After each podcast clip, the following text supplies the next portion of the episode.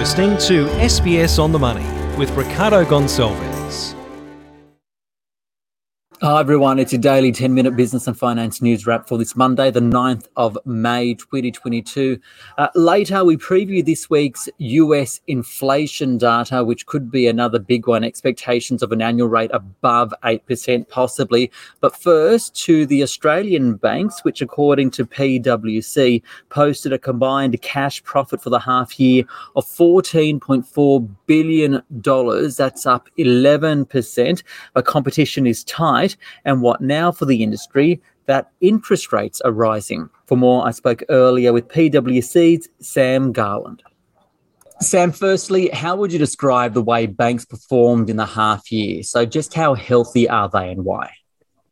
Yeah, so for the first half of FY22, I'd characterise it as a strong, if a little bit uneven result, but also the cleanest result we've seen for a long time.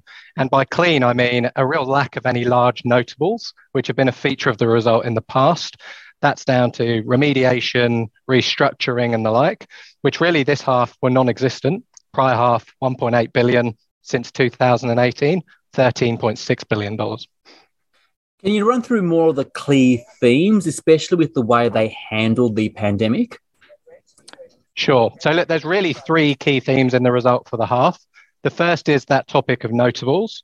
Um, so over the last five years, there's been about $13.5 billion of charges for remediation, restructuring, fixing the business, and simplifying it. There was basically none of that in this half. So that had a big tailwind into the half. The second is credit.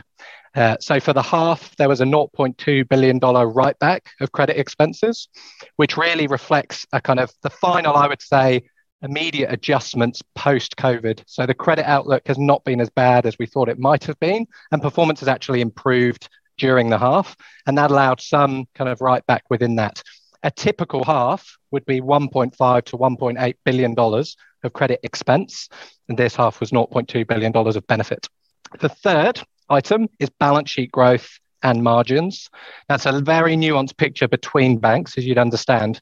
Um, but overall, a 6.7% growth in lending assets across mortgages and business bank, but a nine basis point reduction in margins to 1.75% across all of the four. That represents the lowest margin that we can fi- certainly find on records um, and clearly brings into sharp focus the rising rate environment and the outlook. Yeah, can we go into that in more detail? So we're now both in a, a, rising inflationary environment, a rising interest rate environment. What does this now mean for the banks and the challenges and I guess opportunities going forward? Yeah, sure. So there's a few things to say of that. I mean, the first is that the banks are not immune to inflation themselves. Um, and so a big focus of the commentary has been on the cost bases and the trends on that. Costs were down a touch for the half, but every bank talked about the pressure they're feeling around workforce, attracting talent, and inflationary pressures. So, costs is going to be a really big focus for the banks as they move out of this half, particularly because of inflation.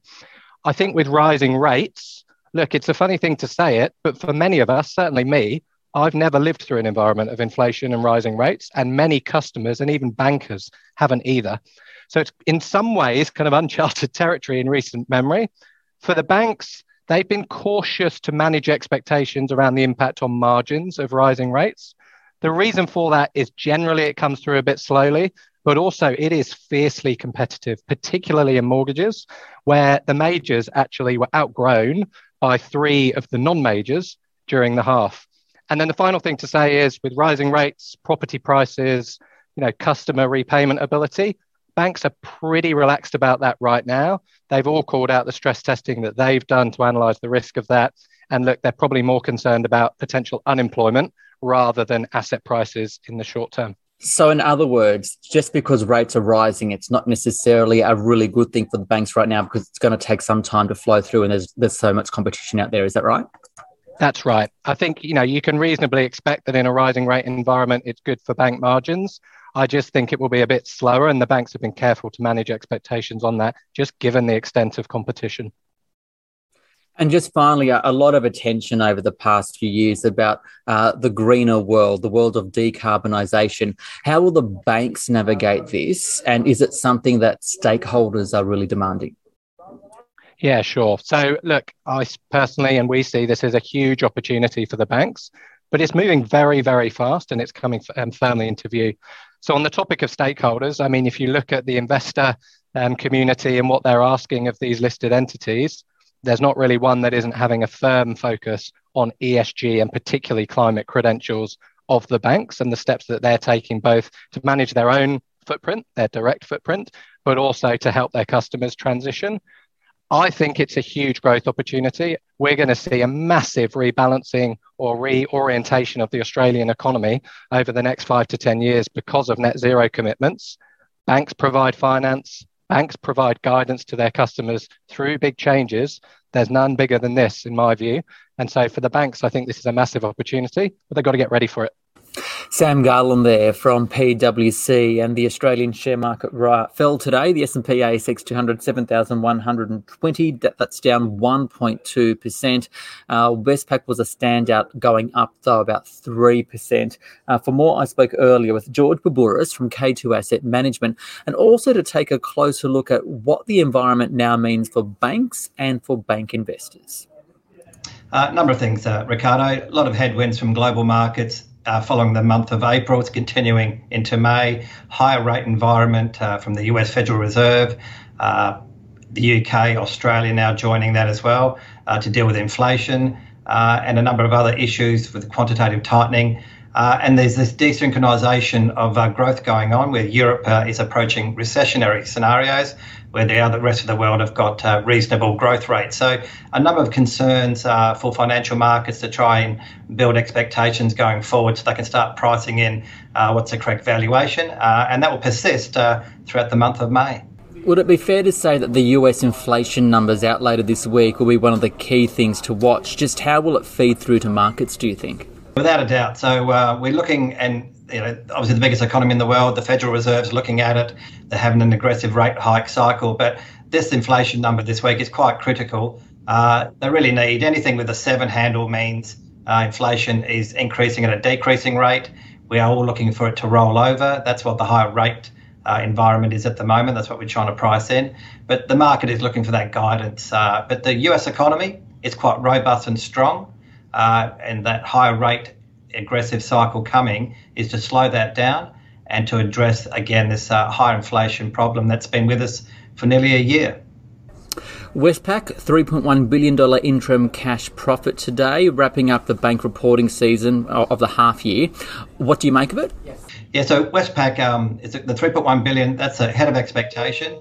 What they've done very well is the cost cutting. They're ahead of schedule on their cost cutting, uh, their ratios aren't as uh, uh, compelling as the other banks, uh, but this is a good result for Westpac. They've really been dealing with a lot of things, particularly coming out of BT Financial Group, that cost them a little bit of money, that funds management and fund to fund business. And they've got that multi-brand as well. So Bank of Melbourne, Bank SA, St George Bank. So they, they've got a lot to offer out there, but it's a higher cost structure. But this result was ahead of expectation. The stock is up on the day, and it's a good result. And more broadly, uh, financial services and diversified financial, but particularly the banks, benefit in raising on a high interest rate environment.